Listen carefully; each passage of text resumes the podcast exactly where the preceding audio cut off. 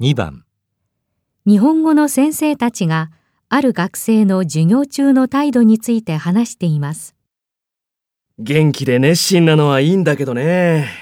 ええ試験もよくできるし、宿題もきちんと出すんですけどね。勉強したくてしょうがないんだね、きっと。そうですね。周りのことなんか考えていられないんでしょうね。一人だったらね、問題ないんだけどね。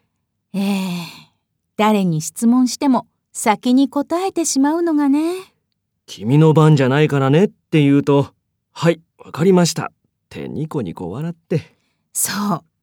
今度は一人でブツブツ、ちょっと小さい声で、やっぱり声出して答えているんですものね。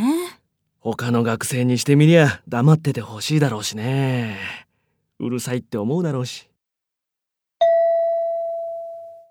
その学生の問題点はどこにありますか1、先生の質問に全部答えてしまい黙っていられない2、質問してもニコニコ笑っているだけで答えようとしない3、試験結果はいいが宿題をよく忘れる4。